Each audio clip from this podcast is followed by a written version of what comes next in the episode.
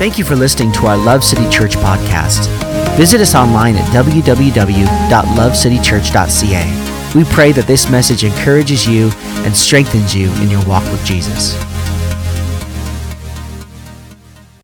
I'm going to get into a series today called 99 plus 1. And uh, we're just going to be two week uh, this week and next week. And uh, this is a great time to start bringing your friends to church, uh, family members to church who don't know God, or maybe they're far from God or haven't been to church before, but uh, that's why we exist. And so we encourage you to bring people. Uh, but today we're just going to be talking about the idea that Jesus came to earth because he really loves you, he loves people. And today we're going to talk about just a, a, scripture that is one of the most famous scriptures in the Bible. Uh, uh, for those of you who have never read it before, that's okay. Most people who go to church may have never read it either. So, but it is a very, very famous scripture, very common scripture we're going to read today. And we're going to read verse uh, Luke 15, 1 to 7. And uh, we're just going to walk through it today. And I want to point out some really important things in this scripture. What we're going to find is, is that we're going to learn a lot about God today, a lot about Jesus today, and we're going to learn a lot about you today and me. We'll learn a lot about uh, this story, kind of isn't talking only about a specific person necessarily, though it may speak specifically to you as I share. This is really about all people. We're going to learn about us, we're going to learn about God. And as we learn that Jesus really loves people, Jesus has a heart to reach all people, not just some of you, not just the good ones, not just the good looking ones, not just the athletic ones, not just the rich ones, not just the ones who go to church, not just the ones who give, especially not the ones who give 12%. Hello. Not just those ones, but God wants to reach all people. He loves all people. And so we're going to read the scripture together in Luke chapter 15. We're going to start in verse 1 to 2.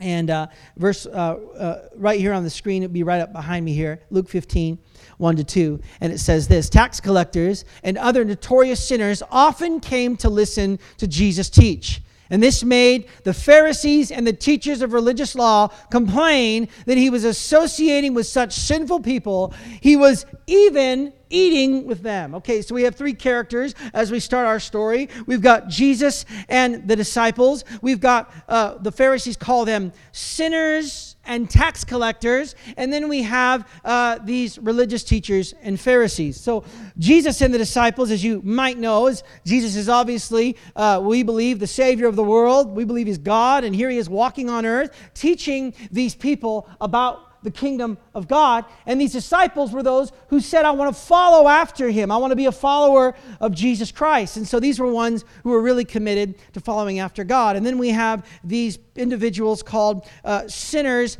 and tax collectors. Sinners, uh, according to the Pharisees, were those who did not follow the Jewish Mosaic law.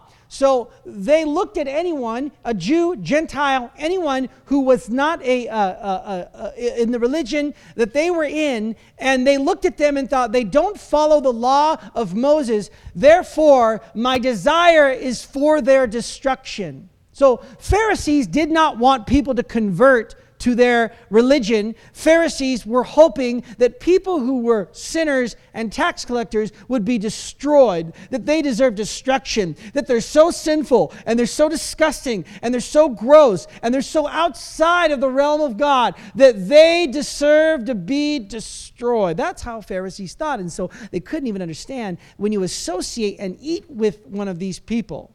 That means you're accepting them and you're actually allowing them into your life, that means that you could probably be somebody who is going to be destroyed and go to hell as well. and so now we have the, uh, the uh, Pharisees, as they call them, and tax collectors. I'm sorry, let me go back for a moment. I don't think I've told you that. Sinners were people who they believe were not in the Mosaic law, but tax collectors were those who were like the taxman, IRS. And what these men did, and I got to admit, it was a little bit shady. You know, they were uh, Jewish men uh, and some women who would take uh, basically money for the Romans. And so they would collect taxes uh, for the Romans. And what they would do is, is they would take a little bit more. So if, the, if Rome said take 10%, they would take 13%. They'd skim a little bit off the top. And so here's these Jews who were like turncoats. They've turned against their fellow man, are collecting money for the Roman Empire, and now living this lavish lifestyle within a community that is generally a middle or lower class. They were one of the only high class people. And so all of these people despise these tax collectors as terrible, terrible terrible people. I mean, just imagine the worst person in your mind. This is how they felt about tax collectors. They were the scum of the city, they were the worst of the worst. No one liked them at all. And the Pharisees looked at these people,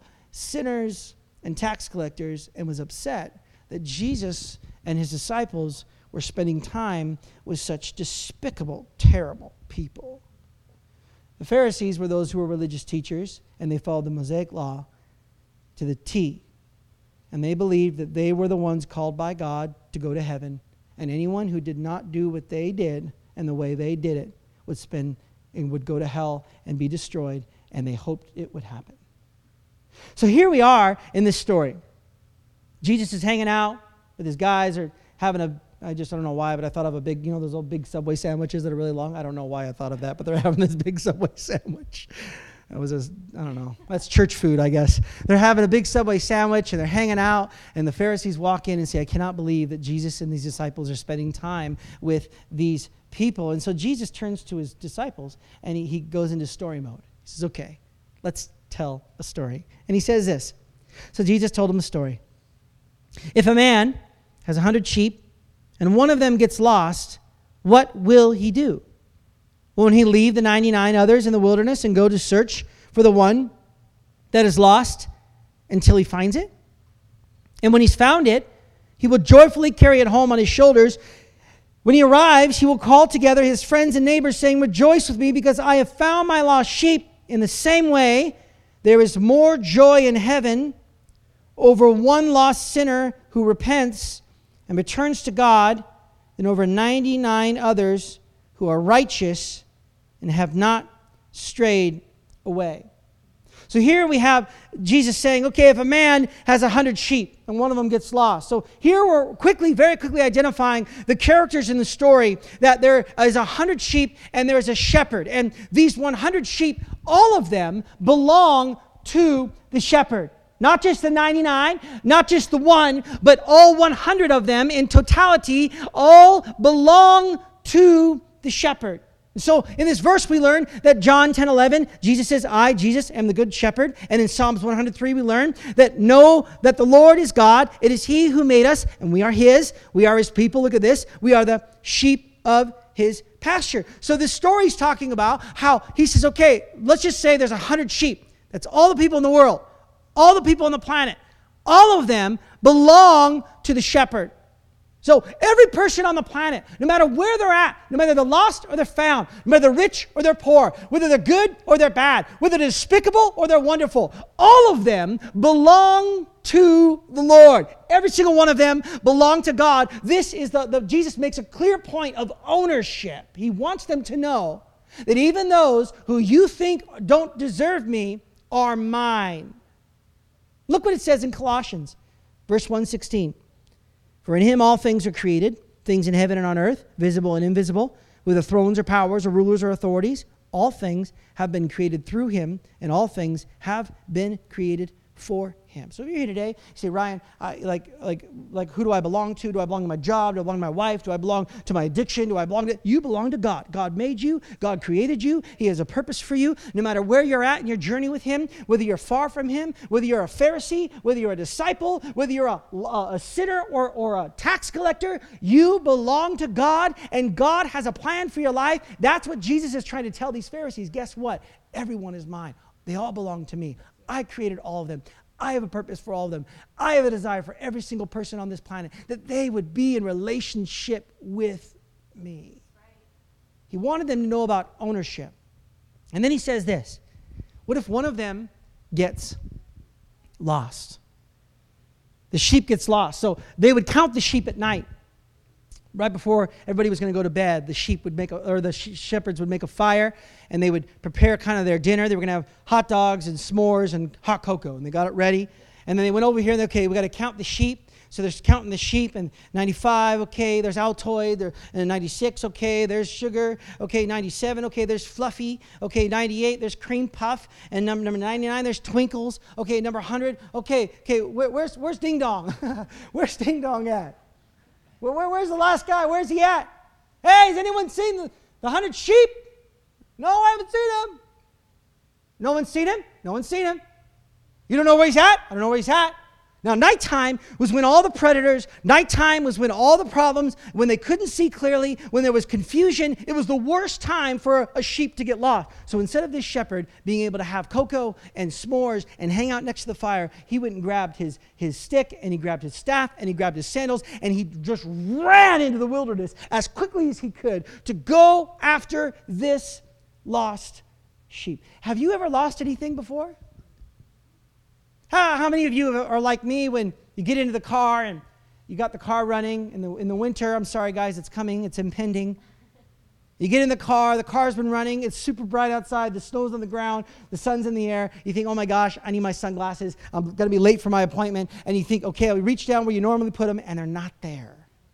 And then what do you do? You search around the car, you open the glove box, you look in the side unit, you look in the back, you look all over, look underneath all the Legos that are piled this high and the, the fast food garbage that you want nobody to see. And you're like, okay, where is these glasses? You realize they're not here, so you run inside. You go to next to your bed table, they're not there. You go to your desk, they're not there. I go to my, uh, maybe I'll look in the fridge, they're not in there. And then you start to think, okay, I know who took it. My son took it. He did something with it. You start to think, okay, he's, he's in there. You put it on his little characters. My daughter probably put it on their doll. And then you do the worst thing possible you walk upstairs, you look your wife in the eyes, and you say, You took my glasses. You moved them, didn't you? You're always cleaning around the house. I put something here. I wanted to stay there. It got moved. I know you moved it. Where'd you put it? I didn't touch your glasses. Yes, you did. Okay, we're starting a heated moment. I can I could probably win this battle because I'm, I'm feeling pretty good, but I'm going to relent this one because I need to find these stinking glasses. Okay, I finally freak out. I'm like so upset. My day's turning terrible. I get in the car. I just think whatever, and I adjust the rearview mirror, and oh my gosh, they've been on the top of my head the whole time. Or you go out and you lost your keys and you realize your keys are the ignition or they're hanging on the side of the car. Last week, we uh, tear down every week, and I was taking about five or six bags of garbage out to the dumpster. And I had my helmet in my hand, my motorcycle helmet, because I ride a, a motorcycle. And I walked out to the dumpster and I open up the dumpster and I throw all the garbage in and I'm walking back to my motorcycle and I'm like, oh, just, you know, kind of tired for the day. And I walk and I realize, oh my gosh, I think I just threw my motorcycle helmet in the garbage can. So I run back over there and I, I'm like, and the place is packed. There's all these people and I'm kind of, you know, I'm, I'm, you know, I'm, you know, I'm not wearing jumping garbage clothes. You know, I'm kind of standing outside. And I'm just kind of standing there looking at all these people zooming by and waving. And all of a sudden, I'm like, oh man, this is embarrassing. I flip open the thing and I just jump right into the garbage can. And I've got to poke my head up. People are like, isn't that the pastor? Oh, he needs a raise. Look at this guy. this guy's got problems. And I'm in there. I'm going through the garbage. I'm just, you know, there's food in there and bananas. And some of you guys eat half-eaten muffins and stuff like that and coffee thing. I'm just kidding. There's no muffins. And uh, we're hanging out. We're moving stuff around. And and uh, finally, I poke my head out, and all these people are driving by, and I'm waving at them, and my head's out of the dumpster, and I felt really embarrassed. And finally, I realized my helmet wasn't there. So I hop out, also embarrassing, hopping out of a dumpster. I finished the banana I was eating, and I threw it back in. I walk over to the motorcycle, and I get on my motorcycle, and I sit there and I think, where's my helmet? I look down, it's hanging from the side of the, the motorcycle, and I thought, dang it, like, I hate when this happens. See, we always lose things all the time we always think that this is a common thing that happens in our lives. But I want you to know something about you and I. You and I often tend, or prone to, getting lost. The Bible says very clearly in, in 1 Peter, For you were going astray like sheep, but now you have turned back to the shepherd and the guardian of your souls. Look at this Isaiah 53 6. We all, like sheep, have gone astray. Each of us has turned to our own way. So, whether you're here today and you're a follower of God or not, maybe you're far from church, maybe you've been going to church your whole life, I want you to know today that you, you might not realize this, but every single person in this room, uh, every single individual that, has their, that is in this room today has wandered or is wandering or has been lost at some point in their life. You might be in a time in your life where God's found you and you've experienced His love and you've been in a relationship with Him, and that's awesome. But even then, you can tend to wander because we're like sheep. We just tend to get distracted by uh, twinkly things and we get distracted while we're moving with the group. All of a sudden, you see something in the air, and maybe it's a, a new job opportunity, and you think it's a good thing, and you start pursuing it, and you don't even realize that after a while, the group's moved on. Like the, the, your relationship with God has moved on, and you're now so focused on this business and this building this environment and having that relationship or having that addiction or having that habit, and you don't even realize it's like you set out to plan, I'm going to go out and do this. And we just get distracted. We do. Uh, relationship often distracts us when we're serving the Lord and we get into a relationship and we kind of don't realize it because we want to be in community or relationship with this person, but we want to have a relationship with God. And so after a while, we stray and we find ourselves investing into this relationship and we're far from God and we think, what happened? How did that even happen? It happens to us all the time because you're like sheep. I'm like a sheep. It happens. Some of us get lost on purpose. Some of us don't like how life is going or don't like what's happening or maybe are a little upset with God about the situation of life. And so we get lost on purpose. We sneak away from the group on purpose. Maybe it's addiction. Maybe it's relationships. Maybe it's alcohol. Maybe it's drugs. Maybe it's pornography. Maybe you like sleeping around. Maybe whatever it might be, you might have these little things in your life that you use to escape and to get away. I want to get lost. I want to get away from God because I don't like the place of life that I'm at. Or maybe you're here today and you say, Ryan, I don't even know that I'm lost. I think I'm fine. I'm living my life, man. I'm good. What are you talking about? It's not me. You might be here today and you're lost and you don't even know it. See, that's what the sheep happens with sheep is they often get lost and they don't even realize it. It's like this guy here. he was uh, just going for a little uh, ride on his boat, and little did he know that there's a huge shark below him.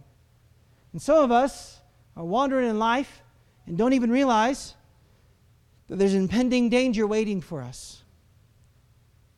The word lost here, it means the idea of wandering or confusion or oblivion. It's when you feel hopeless, when you feel confused, you feel like you have no direction, or you're feeling some regret in your life, you're feeling pain or anger or frustration, or maybe pride because you actually don't want to admit that you're lost. Maybe it's isolation or feeling alone or feeling disconnected. Jesus brings us to this point and says, Listen, if one of your lost sheep goes away, like, and it's lost, wouldn't you go after it? Look what he says in this verse. He says, One of you, one of you gets lost. What will you do? There's a woman uh, named Rowena she had a 20 month, 22 month old Labrador, and it was missing. And for nine months, she searched for this dog. For nine months, she searched for this little dog right here. She crawled through sewer pipe, pipes. She climbed up deer stands, walked across fields marked as gun targets. she searched from an airplane and hired professional trackers in desperate attempts to find the canine. She involved the Coast Guard, police, school bus drivers, mail carriers, veterinarians, railroad workers. She initiated major search parties, a mass phone call campaign. She put flurries of flyers in an attempt to find her dog. She offered a $10,000 reward for the person that finds a dog. She sold her family heirloom. She, she sold her car. And she said, There's nothing that I will not do to find my lost dog. The bright side is that while they were searching for this one lost dog, they found eight others along the way. What would you do? If you had lost your sheep or you had lost your dog, what would you do? And Jesus is asking this question hey, what would you do? What would you do in your life if you lost something? And Jesus wants to look at you today and say, listen, I want you to know what a good shepherd does is a good shepherd leaves the 99 and he chases after the one. That's what the good shepherd does. He goes after it and he searches and he searches and he searches and he searches until he finds you. He recognizes that you're no longer in the group, and he recognizes that there's a little bit of disconnection, and he recognizes that the thing you're dealing with is causing friction, or that relationship's causing a, causing a severance, or that preoccupation is causing a distance between you and him. And he says, Listen, I know you're struggling in your life, but I'm going to do whatever I have to do to get through to your life, because the mission, my mission on this planet, is to seek and to save the lost. Not just those who are far from God, but those in the room today who know God but are far in relationship with Him.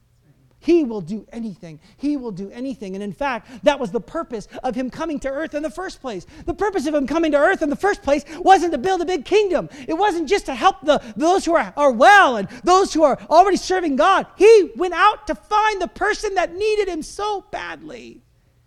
He says the Son of Man came to seek and to save the lost. Jesus' focus is on the one, the one person that needs his redemption, the one person that needs his love, the one person that needs his forgiveness. All throughout Scripture, I'll show you, all throughout Scripture, Jesus' focus was on the one. He's in a crowd of people and he's thinking, he's looking for the one in the room that's lost. In John chapter 5, look what it said in Jerusalem there's a pool with five porches called Bethesda near the sheep gate. Inside these porches I lay many sick people. Some were blind, some could not walk, some could not move their bodies. And one who was there had been invalid for 38 years. And when Jesus saw him lying there and learned that he had been in the condition for a long time, he asked him, Do you want to get well? He's surrounded by maybe hundreds of sick people at this moment. Walked into a room where there's groaning and moaning. Imagine an emergency room. Jesus standing in the middle of an emergency room, looking around for the lost soul, looking around for the lost person. And it says he saw him, he recognized him, his eye was on him. God's eye was on this man and said, This person here needs me to come and redeem him and change him and transform him. Look at the scripture in John Luke chapter 19. Jesus entered Jericho and made his way through the town. There was large crowds of people. And when Jesus came by, he looked up at Zacchaeus and called him by name. Zacchaeus, he said, Come down quick. I must be a guest in your house today, for the Son of Man came to seek and save the lost. He walked through a crowd of people. He looked up and saw Zacchaeus with his eyes. He saw him.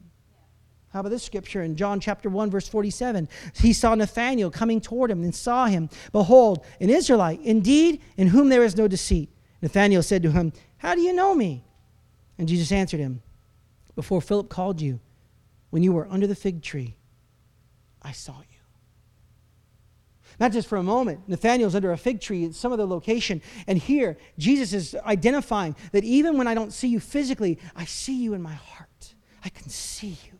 I can sense you. I can feel you. You're lost. You're, you're distant. You're far away. You've got a severance in your relationship. You feel distant. Maybe you've never been to church. Maybe you don't know who God is. Maybe you've been on a spiritual journey. Maybe you've been hurt by God. Maybe you've been hurt by the church. Maybe you're in a season where you feel disconnected from God. God sees it. He senses it. He identifies it. He knows it. He hears it. He feels it. He's here right now saying, I know the person in this room right now who needs my love and my redemption. He sees you.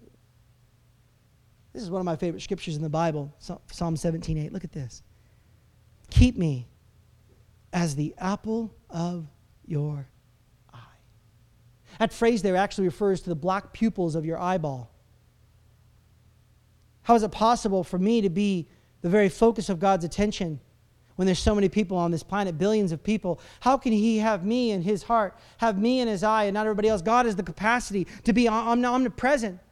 So he can be present, present with Alyssa and present with Catherine at the same exact moment where you feel like you are the only person on the planet. You feel like I'm the only one here. He can be present with every single person in this room. And the prayer was God, keep me the center of your attention. Keep me as the apple of your eye. Keep me in the black of your pupils. You have to understand something. Whether you've been a Christian for a long time and you're a veteran follower of God, or maybe you're here today and you don't know God. Or maybe you're here today and say, Ryan, I'm trying to be a disciple. You have to know that you are never outside the realm of needing God to come and save you once again. He sees you. He wants you. He wants to change you. He wants to transform you no matter where you're at in your life. You can't get away. It says he, he, he goes out and finds these people. He found the sheep. He actually found the sheep. You see, I want you to know today that He actually wants to break through in your life, and He can break through in your life, and He will break through in your life. And you might think, man, I got too much sin, or I got too much distance, or I got too much this. And God's here to say to you, listen, I've been searching for you for years. Let me find you. Let me find you. It says in the verse, I'm coming to a land in the plain here this morning and when he has found it.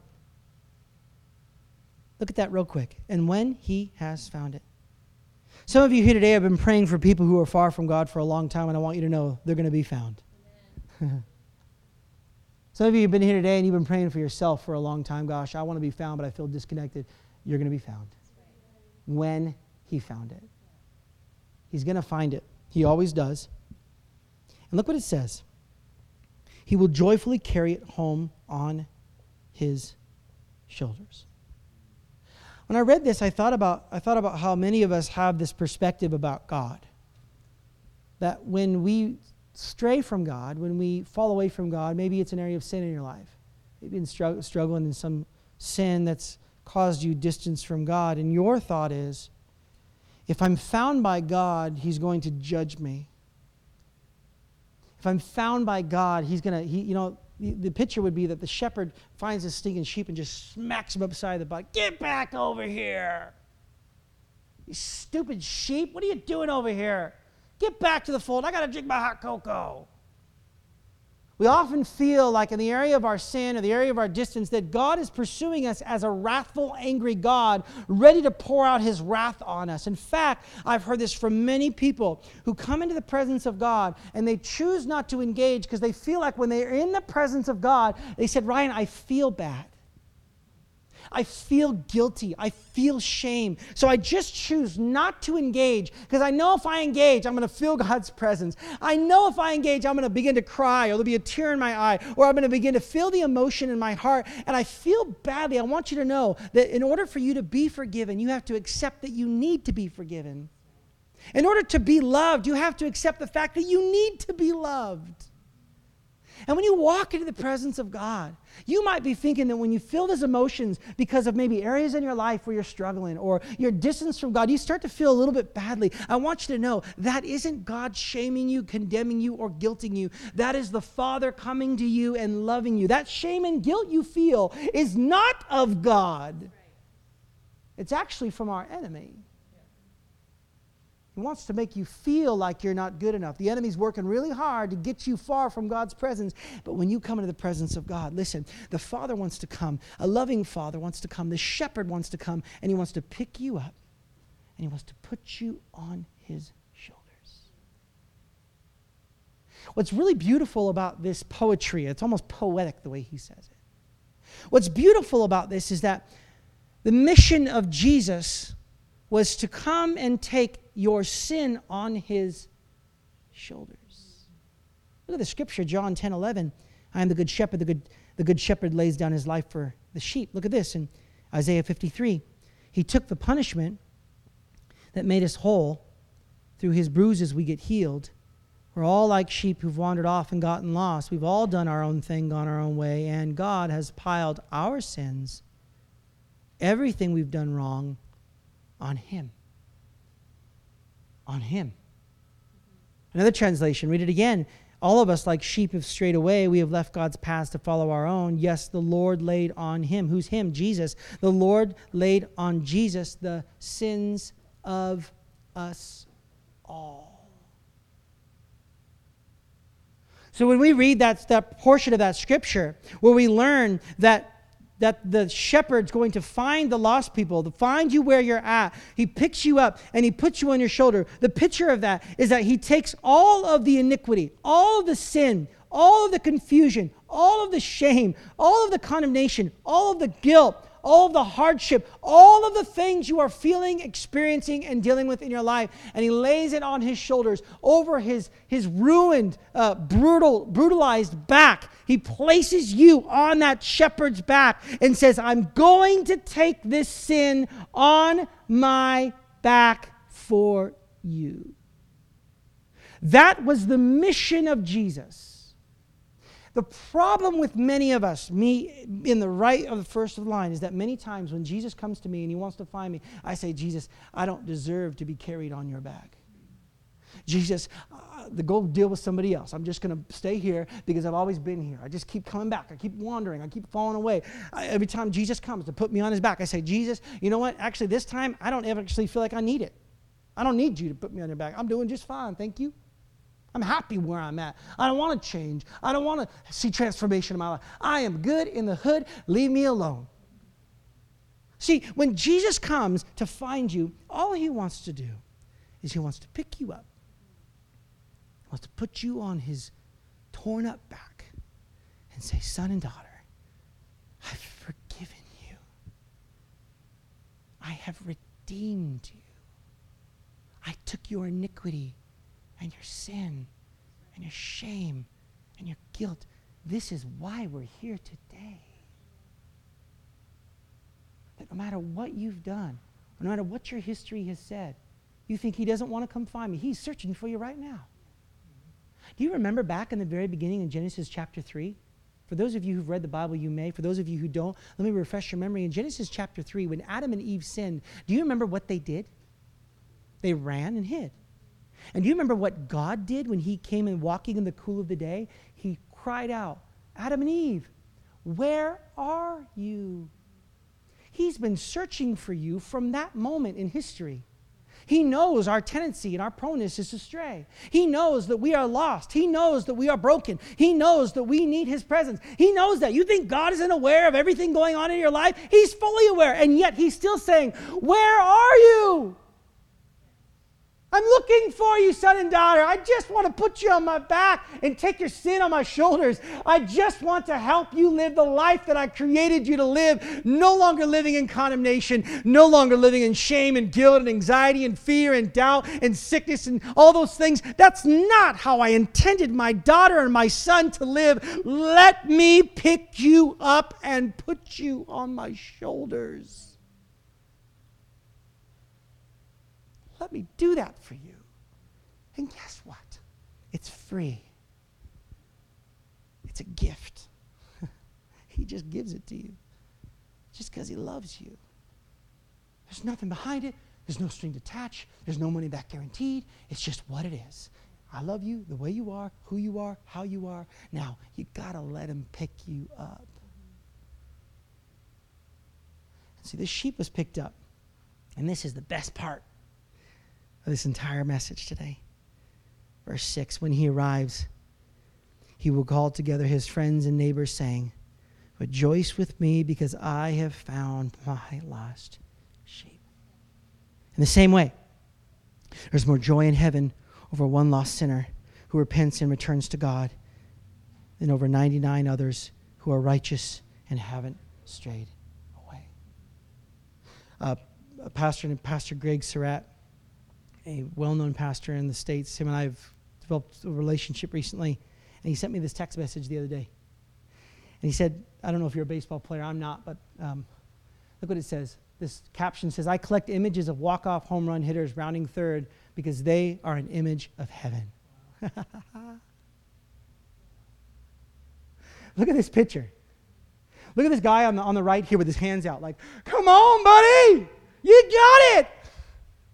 You finally let him pick you up. Praise God. Like you finally let him in. Yes. You finally let his redemption cover your life. Come on, come on, run, keep going, buddy, keep going, go to third, go to home, go, go, yeah. That is what heaven does every single time. You let God come and find you. You let down your pride, you let down your inhibitions, you let down your fear, and say, I'm not going to worry about my past any longer. I'm just going to finally let go and let God love me the way He wants to love me. All of heaven rejoices. The angels are clapping and cheering, just like this picture.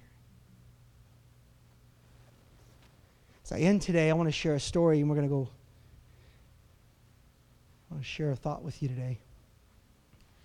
It was a, family who um, liked a vacation in Christmas time. They had an annual trek down to Chicago. There's a huge mall down there. And so, what they would do as a family, they would go down there with all their family and they would kind of just enjoy the holidays and they would enjoy the mall and they would shop and they would do all these things. So all the family was there. I mean, it's like the Proctor family. It's just a clan, you know. It's like a whole city. They're all hanging out together. And they're there, and they're, they're you know, they got the, the, the, the Santa ho-hoing, and you got the bells ringing, and you got the cinnamon smell in the air, and, you know, the pumpkin spice lattes or just or whatever, and eggnog lattes, and you're just smelling Starbucks going at it. You just are in this atmosphere of, ooh, magic and emotion, and ooh, I love it here. It's just nice. You're hanging out with your family, you're doing your shopping. I had a meetup time, at lunchtime at noon. We all met up at that place and we're all saying hi and what'd you do? And mom is looking around the room to all of her crew, looking around to every person. She says, Where's Matthew? And says, they keep talking. Matthew, our three and a half year old, where's Matthew? They're like looking around, and dad's looking, and grandma and grandpa are looking, and aunt and uncle are looking around, cousins are all looking around to one another. Where's Matthew? Have you seen Matthew? Have you seen Matthew? Where's Matthew? Tell me where's Matthew. But they say, We don't know where Matthew is. Where's Matthew? They realize at that moment that their three and a half year old son had wandered off and gone missing in this massive, major, huge mall. As you know, they went frantic. They went crazy. They started going nuts. They started running around, and at first they were freaking out. Matthew! Matthew, has anyone seen Matthew? Hey, have you seen my son? He's brown hair, he's about this tall, and I mean, he's got a really cute laugh, and he's wearing a striped shirt. Have you seen Matthew? Have you seen Matthew? Matthew! Matthew! It's okay. The grandpa comes around and says, okay, guys, listen, let's organize it. You go to the bathrooms, you go to the, the, the food court, you go to the parking lot, you go to where all the stores we've been to, and everyone just scatter, and you shout his name, and you try to find Matthew. And so they're running around. People are screaming because they knew that what happened was kids were being kidnapped and taken into the bathroom and they'd change their clothes and dye their hair and put new uh, clothes on them and put a hoodie on them and a hat and take them in a stroller and walk out of the mall with their child. So they're walking to every stroller they could. Oh, I'm sorry, is this Matthew? Matthew, are you there? Matthew? Frantic, screaming. People are thinking they're lunatics. Outside in the snow, yelling, Matthew! Can't find him. About two hours go by and they come back to their organized meeting spot at a certain time to report back had they found Matthew. Go around the room and mom's kind of taking control. She's looking around. She's okay, honey, did you did you find him? Aunt Sue, did you do it? Like, cousins, like, did you find him? They're like, where's our son? Like, where did he go? Did someone take him? He's lost. And then she realized that Grandpa wasn't there. Where's Grandpa? Where's Grandpa? Grandpa? Where's Grandpa? Look over across the mall. And there's Grandpa with tears in his eyes, holding this little Matthew. He walks towards him, and as you can imagine, the family goes bananas. Yes, we found Matthew! He's not lost anymore! It's so fantastic. We found him. We searched for him and we found him. It was such excitement. It was a wonderful end to a wonderful day when they had, when they had finally found this young boy. Everything was back to normal. You want to know the interesting thing about this story? Is that when you looked at Matthew's face, he was not traumatized at all. Dad, where'd you find him? he was in the candy store. His hands behind his backs, going like this, looking at the candy counting all the different colors. And you want to know the crazy part about this story? Is that Matthew didn't look lost. That Matthew didn't even know he was lost. And that Matthew was oblivious to the phenomenal danger that he was in at that moment. There are people in the room right now who are just like Matthew. You don't even realize that you're lost. Maybe you're here today and you've wandered, you've chosen to wander. You said, I want to be far from God, I don't want to be near God. Listen, today, you need to know the Good Shepherd's pursuing you relentlessly. You might be here today and say, Ryan, like, I, I feel like I'm not even realizing I'm lost here and I didn't do it on purpose, but I'm just, I'm wanting to come back here today and you're lost and you say, Ryan, I, I didn't even realize that I was lost today. You know, there's people all across our city, over 800,000 people in the city of Calgary, who are not confessed born again Christians, who don't even realize they're lost. They're in a candy store moving their heads back and forth, don't even realize that we're on a search party to find them. Would you stand with me this morning? Would you stand with me real quick and just close your eyes for a moment? I want to ask a couple questions and then we're going to pray.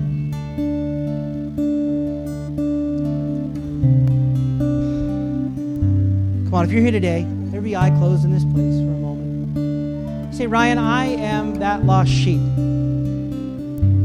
Uh, I've wandered away. Maybe it's not purposeful, maybe it is. And you're here today and you say, Ryan, I would like to come back into the place where I was before. I'm going to come back into a relationship with Jesus Christ today. I want to recommit or commit myself to follow after God and to be a part of the family of God today. I want to experience all that God has for my life. Come on, with every eye closed, I won't embarrass you. I'm not going to call you to the front. I just want to see who I'm praying for today. Would you place your hand in the air and just let me know who I'm praying for today? Say, Ryan, I'm lost and I want to be found again. Come on. Amen. That's awesome. Come on, anybody else? You say, Ryan, I'm just lost. I'm not going to embarrass you. say, I'm lost and I want to come back today. I want to give my life to Jesus and I want to be back on the journey with Him. Come on, amen.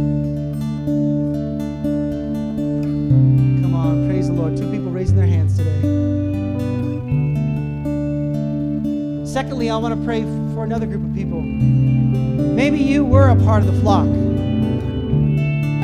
Maybe you were on that journey, and you know what? Something happened, and you made a personal decision to stray away from that flock. And you're here today, and you recognize that you're far from Him. You you know God. You're a follower of God. You're you've been following after Him, but today you say, you know what, Ryan? I want to try this again. I want to come back. I want to recommit my life fully to serving God today. I want to come back and be a disciple of Jesus Christ. I want to serve Him and serve His church and be a part of what God's doing in the house of God. Come on. If that's you today, say, Ryan, I have purposely strayed or I've gone distant, and man, I want to come back into a relationship with Jesus like I did before. Come on. You're not a new believer, but you're someone who's been an old, uh, old believer, known God for a long time. Come on, would you just place your hand in the air? I won't embarrass you today. I just want to pray with you ahead and raise your hand today. Anybody just say, you know what, Ryan, I want to make that commitment. I want to make a fresh public commitment that I'm going to serve the Lord. Come on, let's pray today. With your eyes closed, I'm going to pray a prayer. And church, I want you to repeat after me today. Lord Jesus, I come before you today as a broken person. I need you in my life. I confess I'm lost. I'm far from you. I feel disconnected from you. And I want to come back, God. I give my life to you again. Forgive me of every sin in my life. I want to start this new journey today. In the mighty name of Jesus Christ. Amen. Thank you for listening to our Love City Church podcast. Visit us online at www.lovecitychurch.ca. We pray that this message encourages you and strengthens you in your walk with Jesus.